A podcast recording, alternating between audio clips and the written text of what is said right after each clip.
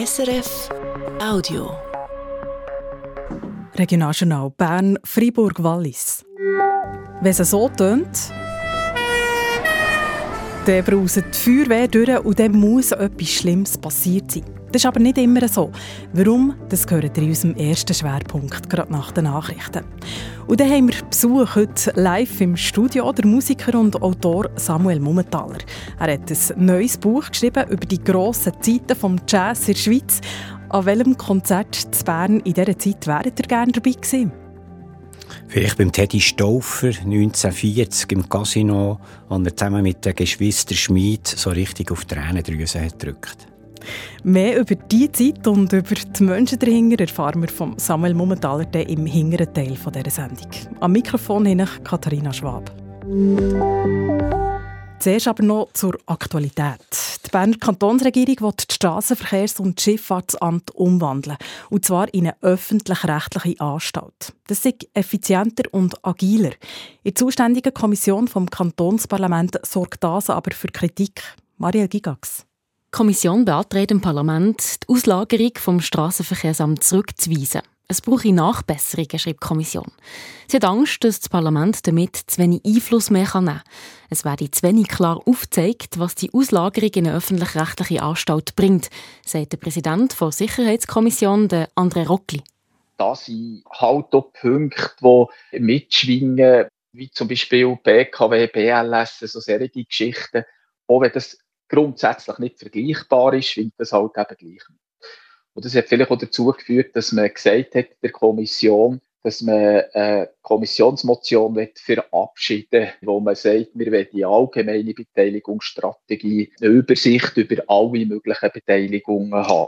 Die Regierung soll darum aufzeigen, welche Strategie der Kanton allgemein hat, bei welchen Firmen er wie beteiligt sein will. Inwiefern der Kanton künftig am Strassenverkehrsamt beteiligt ist, soll die Regierung sowieso noch mal über die Bücher. Eine Minderheit der Kommission ist sogar komplett gegen eine Auslagerung. Entscheidet tut das Kantonsparlament in der Frühlingssession. Die Stadt Bern will mehr machen für die Geflüchteten, die aus Seenot gerettet wurden. Sie sind bereit, die Geflüchteten direkt aufzunehmen und ihnen eine Unterkunft zu finden. Die Stadt sei auch bereit, mehr Menschen aufzunehmen als bis jetzt. Sie hat dazu eine Erklärung verabschiedet und bezeichnet sich im übertragenen Sinn als sicheren Hafen. Dahinter steht die Organisation Seebrück, wo dreihundertzwanzig weitere Städte aus Europa mithelfen. Es geht darum, die Flüchtlingspolitik menschlicher zu machen, schreibt die Berner Stadtregierung. Sie setzen sich darum auch dafür ein, den Geflüchteten eine sichere Perspektive zum Bleiben zu geben. Die Rettungsdienste vom Spital zu Burgdorf und die vom Spital zu Langenthal arbeiten seit Anfang Jahr zusammen. Das Zusammenlegen zum Rettungsdienst Emmental-Oberaargau ist ein erster Schritt der neuen Organisation im Kanton Bern. Die Gesundheitsdirektion will weniger Versorgungsregionen, noch vier statt sechs. Darum arbeiten jetzt die Rettungsdienste im Emmental und Oberaargau zusammen. Damit können wir Ressourcen schonen und das Personal bei Engpässen flexibler einsetzen. Das ist kein Nachteil für Patientinnen und Patienten, sagt der Co-Leiter Mischa Schori. Patientinnen und Patienten die warten sicher nicht länger. Wir werden zwei Teams zusätzlich am Tag unterwegs haben und ein Team zusätzlich in der Nacht mehr unterwegs haben. Also es ist eigentlich für den Patienten und für die Patientin draussen ein Gewinn. Die ganzen Strukturen sollen bis zweitausendsiebenundzwanzig aufeinander angepasst werden. Im Kanton Bern werden mehrere Konzessionen von regionalen Fernsehstationen ein Fall für das Gericht. Einerseits hat das Unternehmen Gassmann Media Beschwerden eingereicht. Es wehrt sich gegen einen Entscheid vom Bundesamt für Kommunikation, dem Sender Telebilank keine Konzession mehr zu geben. Andererseits wären sich auch die Initianten vom neu geplanten Sender Bern T V vor Bundesverwaltungsgericht, wo dort Telebern die Konzession bekommen hat. Nicht wehren tut sich dafür Radio Blümlisalp im Berner Oberland. Das hat keine Konzession bekommen, plant aber gleich ein Radio aufzubauen. Ein Wasserrohr, das im Keller tropft. Eine automatische Alarmanlage, die losgeht wegen einer heissen Dusche. Wegen so Fällen müssen die Feuerwehr im Kanton Bern gegen mehr ausrücken. Gerade die Milizfeuerwehr im Kanton Bern spüren das. Und das sind die allermeisten. Die Milizfeuerwehr Thun zum Beispiel hat jetzt angefangen, sich dieser Entwicklung anzupassen. Der Dominik Meyenberg über kleine Einsätze mit grossen Folgen. Fern sind die Feuerwehren im Kanton Bern rund elftausend Mal ausgerückt. Das ist eine Zunahme von über vierzehn Prozent gegenüber dem Vorjahr. Nebst mehr Elementarschäden, wie zum Beispiel um ein Hochwasser, rückt die Feuerwehr aber auch gängig wie mehr aus, wegen ganz kleinen Ereignissen. Der Peter Frick ist der Feuerwehrinspektor vom Kanton Bern und das seit vierzehn Jahren. Er macht ein paar Beispiele, um was für Einsätze dass es da geht. Kleinste Einsätze, die sind zum Beispiel äh, Wasser im, im Keller, und wenn die Feuerwehr vor Ort ist, sieht man, es ist irgendeine Waschmaschine, wo ein Schlauch platzt ist, wo irgendein Zentimeter bis zwei Zentimeter Wasser im Keller ist. Wir haben äh, technische Hilfeleistungen, wenn irgendjemand äh, eingeschlagene Schaufensterscheibe hat oder wenn irgendeiner sonst ein technisches Problem hat, das wo, wo er nicht selber kann lösen kann, äh, wird vielfach heute die Feuerwehr einfach angerufen. Und dabei gäbe es so regionale Unterschiede. Wenn ich die Statistik anschaue, sehe ich vor allem in den städtischen Gebieten, dass man da mehr so Einsätze hat, wogegen man sich auf dem Land noch jemandem weiss zu helfen. Die Zunahme von diesen kleinsten Einsätzen spürt auch die Feuerwehr Thun. Fern war es ein Rekordjahr mit dreihundertfünfzig Einsätzen. Rund ein Drittel davon seien eben solche kleine Einsätze, sagt der Kommandant Roland Gfeller. Dass sie halt Einsätze wie ähm, irgendwo eine Wasserleitung, die rinnt, dass sie äh, Einsätze, wo irgendein Dach irgendwie auch geschlagen hat. Und da merken wir halt auch, dass die Bevölkerung schneller mal eine Notrufnummer wählt, weil sie einfach nicht mehr weiter weiss, als das vielleicht früher noch war. Bei diesen Einsätzen in der Regel zwei Personen vor Feuerwehr vor Ort. Die Feuerwehr Thun ist, wie die meisten im Kanton Bern, eine Milizfeuerwehr. Das heisst, die Feuerwehrfrauen und Männer machen das nebenbei. Sie arbeiten, haben vielleicht auch noch Familie, ein Hobby. Das Problem sei nicht das Geld, sagt Roland Gfeller, ändert die Bütze, besonders die nach so einem Einsatz. Jeder Einsatz löst einen Administrationsprozess aus. Das heisst, man muss ihn erfassen, man muss prüfen, muss man ihn verrechnen, oder ist das in der Grundleistung der Feuerwehr, die man mit den Steuern zahlt, drin. Man muss das statistisch erfassen, man muss schauen, dass die Leute besoldet werden. Und da spielt eigentlich gar keine Rolle, was für ein Einsatz es war. Der Wasserhahn zudrehen, löst genau den gleichen Prozess aus wie der Dachstock, der brennt. Dazu kommt die Wartung des Materials. Was gebraucht ist worden, muss geputzt und wieder verräumt werden. Aber warum greifen die Leute gängig schneller zum Telefon und bieten die Feuerwehr auf? Weil häufig würde in diesen Fällen auch eine Handwerkerin das Problem am nächsten Tag lösen können. Früher hat sich die Bevölkerung endlich selber gewusst zu helfen, sagt Roland Gfeller. Wir stellen heute fest, dass das weniger der Fall ist, dass die Leute zum Teil nicht mehr wissen, wie ihr eigenes Haus funktioniert, dort weniger Kenntnis haben. Was auch dazu kommt, dass halt die Anonymität, vor allem im urbanen Gebiet, auch grösser wird. Das heisst, ich kann nicht heute schnell den Nachbarn fragen, was vielleicht wüsste, sondern eben, man holt sich dann sofort die externe Hilfe. Das merken wir stark, dass dort ein grosser Teil der Mehreinsätze stattfindet. Die Feuerwehr zu Thun hat wegen diesen Einsätzen jetzt reagiert und die eigene Organisation angepasst. Das heisst für uns, dass wir natürlich mehr ausrücken. Das heisst, dass unsere Leute zeitlich mehr belastet werden. Das tun wir, das tun wir laufend analysieren. Wir verkleinern die Alarmgruppen, verkleinern. Wir tun unsere Organisationen diesen Gegebenheiten anpassen. Also ganz bei kleinsten Einsätzen, da gehört zum Teil nur noch zwei, wo halt vielleicht früher eine ganze Gruppe ist aufgeboten worden. So reagiert also die Feuerwehr Thun auf die neue Entwicklung. Mehr Notrufe wegen einem kaputten Wasserschlauch oder einem Dach, das rund, das ist also einer der Gründe, wieso die Feuerwehren im Kanton Bern gängig mehr Einsätze haben. Und dann gibt es auch noch eine Zunahme der Einsätze wegen automatischer Alarmanlagen. Und da geht es nicht um ein technisches Problem vom Rauchmelder Artilli, sondern um menschliches Fehlverhalten. Der Roland Gfeller. Das sind Sachen wie zum Beispiel das heiße Duschen in einem Hotelzimmer. Das ist so der Klassiker, haben wir alle Jahr ein paar Mal, wo irgendjemand lang und ausgiebig die warme Dusche genießt. Äh, der Wasserdampf geht in die Anlage rein. Äh, die Anlage macht ihren Job. Sie hat eine Sichtrübung, sie hat eine Erwärmung und löst einen Alarm aus.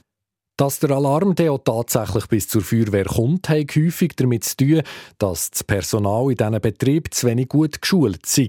Auch da hat die Feuerwehr Thun reagiert und bietet jetzt kostenlose Kurse an bei diesen Betrieben, wo es gängig wieder vorkommt.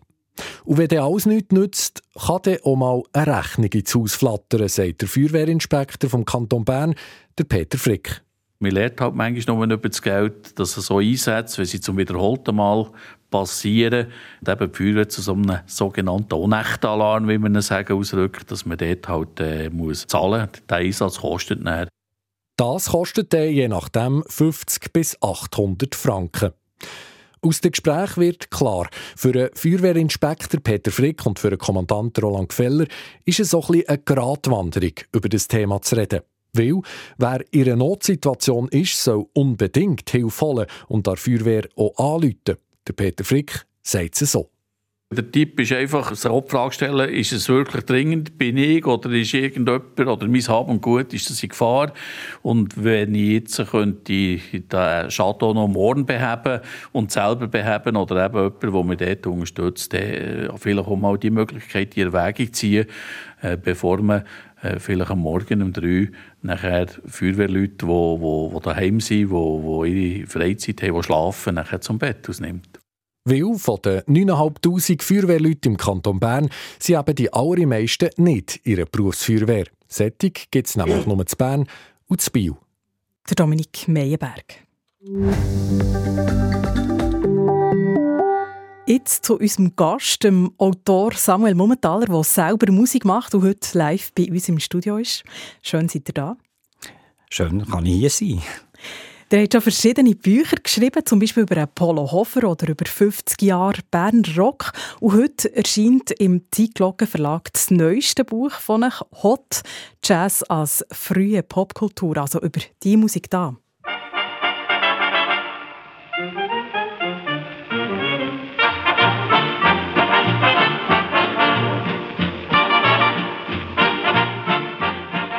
Buch, das auch ganz viel Bern drin hat. Aber zuerst nimmt mich Wunder, Samuel Mumenthaler. Wie kommt man darauf, ein Buch über die Anfangszeiten des Jazz in der Schweiz zu schreiben? Ja, ich bin ja schon lange historisch, musikhistorisch interessiert und habe eigentlich, ich würde sagen, die ganze Rockmusik so ab den sechziger Jahren äh, habe ich abgehandelt oder habe ich mich einfach damit beschäftigt. Und dann irgendwann habe ich gemerkt, ja, das hat ja gar nicht mit der Rockmusik wirklich so angefangen. Und mit was hat es denn angefangen? Also die angloamerikanische Tanzmusik, Popmusik, die wir hier kennen. Und dann kommt man auf den Jazz und dann merkt man, oh, in der Schweiz ist mit Jazz einiges gegangen. Und wenn man mal anfängt zu grübeln, kommen da ganz erstaunliche Geschichten zum Vorschein. Wie war es denn dann? So in den neunzehnhundertzwanziger Jahren hat man hier oben auf den Jazz gewartet? Ja, der Krieg, der Erste Weltkrieg, war vorbei. Man könnte schon sagen, vielleicht hat man gewartet, weil über die Soldaten, die amerikanischen Soldaten, ist die Musik langsam dahergekommen. Die ersten Tonträger waren da. Und äh, eigentlich kann man sagen, dass der Jazz in der Schweiz in den, in den Winterferienorten, in den Kurorten, hat angefangen. Weil dort hat es eine internationale Klientel gehabt.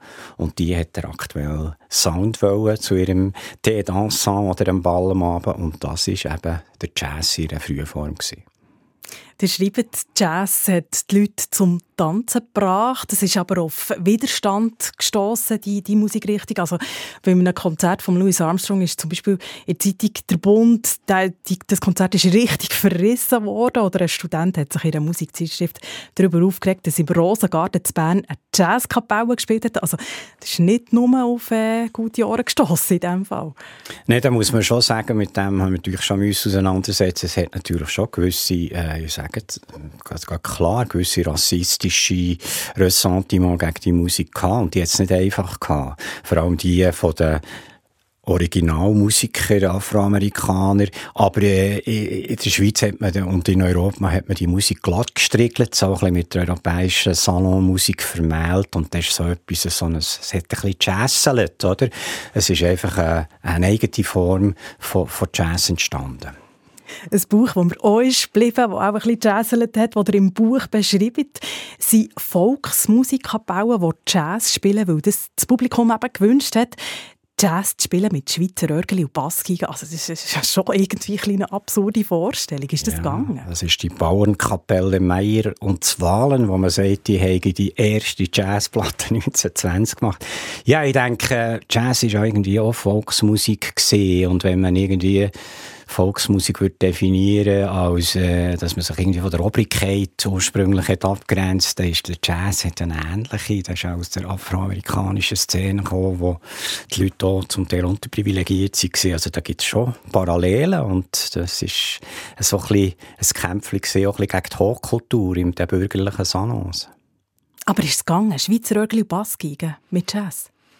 Ja, das ist später, vor allem im Mundartschlager, denke ich, wo er im Krieg war, da hat man sich das irgendwie vermeldet, der Jazz und, und, und Schweizer Folklore. Ob das geht und ob das noch mit Jazz läuft, da würde manche Jazz-Experte wahrscheinlich die Nase rümpfen oder rümpfen. Aber es, es hat auch stattgefunden, also ist es gegangen. Etwa wenn vierzig Jahre seit Jazz in der Schweiz wirklich gross war, schreibt er, welche Rolle hat denn da Bern in der Jazz-Szene gespielt? Es ist einfach erstaunlich, dass äh, wichtige Protagonisten von dieser Jazzmusik, also die eigentlichen Stars, die man heute noch kennt, der Teddy Stauffer, der Hazy Osterwald, die sind von Bern gekommen. Begründen kann ich es nicht. Es ist, äh, sie haben ja nicht irgendwie Mundartmusik oder irgendetwas gemacht, aber offenbar haben sie die nötige Energie und die nötige Stammvermögen gehabt, um aus Bern rauszugehen und zu Stars zu werden. Und auch sonst war Bern ein Anziehungspunkt. Wir hatten hier ein berühmtes Dancing gehabt, seit neunzehnhundertneunundzwanzig, das Chikito. Das war dort beim Reiflihof unten. Und dort sind äh, Leute wie Josephine Baker äh, vorbeigekommen. Also es hat also eine gewisse mondäne Anziehungskraft gehabt, das Dancing. Also es ist einiges gelaufen zu Bern. Samuel Mumenthaler, in eurem neuen Buch über Jazz als Popkultur geht es auch viel um die Menschen dahinter. Ihr habt es schon ein bisschen erwähnt, um die Musikerinnen und Musiker. Und da ist mir eine ins Auge gestochen, nämlich die Betty Beskin, die erste Profi-Schlagzeugerin der Schweiz, die aus einem Berner Vorort ist gekommen.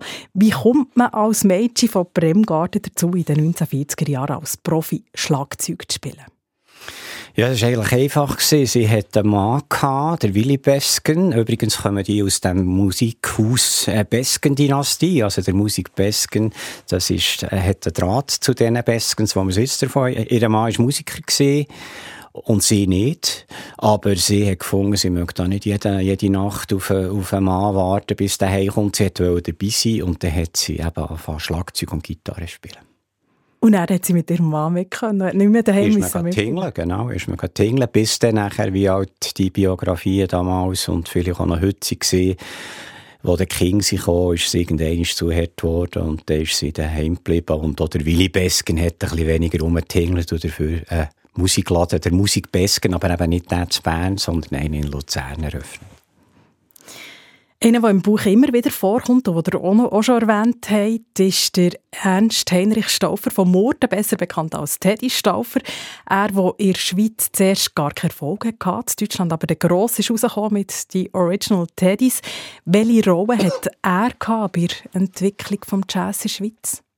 Ja, der Teddy war natürlich der König des Swing. Er hat hier angefangen eben mit einer, mit einer Kapelle, übrigens der Walo Linder, der dabei war, ganz ein wichtiger Mann, wo der Prix Walo danach benannt ist und der lang, lang nachher beim Radio D R S oder wie der Beromünster äh, hat gearbeitet. Äh, also hat man eine Kapelle gehabt und nachher sind die mal einfach auf Deutschland abgehauen und haben nachher in Deutschland zuerst sehr viel Gegenwind gehabt, aber es irgendwie geschafft mit, einer Mix, mit einem Mix von Abenteuerlust und Organis- Organisationstalent zu Stars werden in Nazi-Deutschland und ich würde jetzt mal die gewagte Aussage machen, dass der Stauffer und seine Teddys wahrscheinlich die populärste äh, Kapelle waren in Deutschland vor dem Krieg. Und nicht vergessen der Hazy Osterwald, auch vielen bekannt wegen dem da hier. Original Tango in der Taverne, dunkle Gestalten und rotes Licht. Und sie tanzen einen Tango. Habt ihr während dem Schreiben etwas vom Hazy Osterwald erfahren, was ihr noch nicht gewusst habt? Ja, also was, was natürlich auffällt, oder was viele Leute eigentlich gar nicht wissen, dass der Hazy eigentlich ja ein Jazzer war. Und er war eigentlich der jüngste Bandleader äh, in der Schweiz gewesen, schon mit zweiundzwanzig sein eigenes Orchester gehabt, in den vierziger Jahren. Er ist nach, nach dem Gymnasium direkt in eine, äh, in eine Profimusikerkarriere, am gleichen Tag, als er die Matura gemacht hat, er seine Profimusikkarriere gestartet. Das sind Sachen, die ich schon habe gewusst, aber die ich denke, die viele Leute vielleicht nicht so wissen. Man kennt den Hazy von den späteren Jahren, wo, wir haben es jetzt gehört, wo es mehr so eine, ist noch schwierig zu sagen, so eine angeschlagerte äh, Jazz war, also mehr Schlager als Jazz mit deutschen Texten. Aber ursprünglich war der Hazy ein richtiger Jazzer und hat sogar manchmal noch in die modernen Formen wieder Bebop äh, gespielt. Nachdem wir jetzt lange über Jazz als Popkultur in der Schweiz und über die Menschen dahinter geredet haben, gibt es hier im Regionaljournal auch Jazz. Samuel Mumenthaler hat ein Stück herausgelesen, der Hazy Osterwald mit «Hometown Boogie». Warum der? Ja, es ist einfach der, am Hazy seine Referenz an seine Heimatstadt. Das ist der Berner Marsch für Jazz. Dann hören wir den jetzt.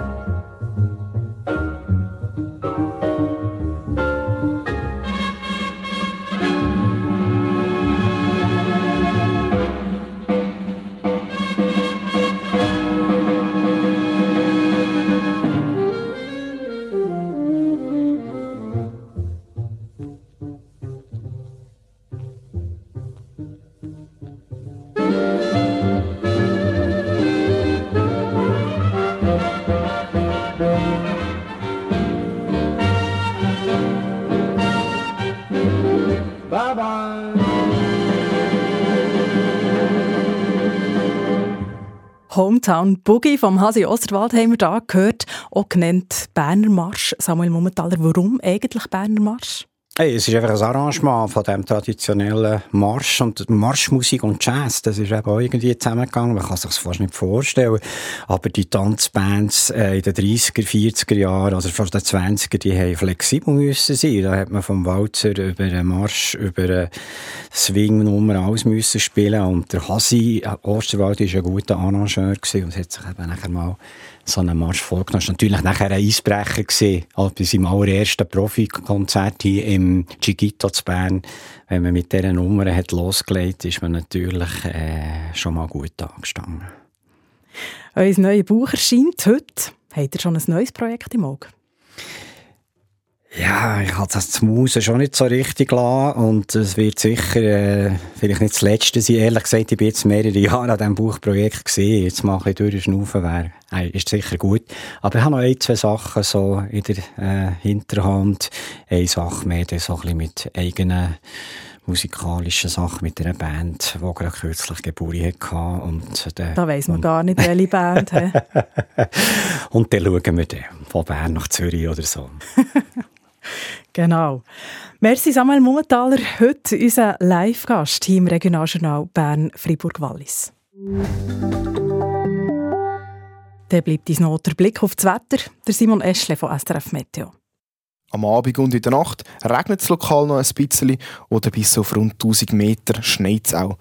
Das vor allem im Berner Oberland oder im Saanenland. Morgen gibt es dann einen recht sonnigen Tag. Gerade in der Morgenstunde hat es aber teilweise noch Wolkenreste rum.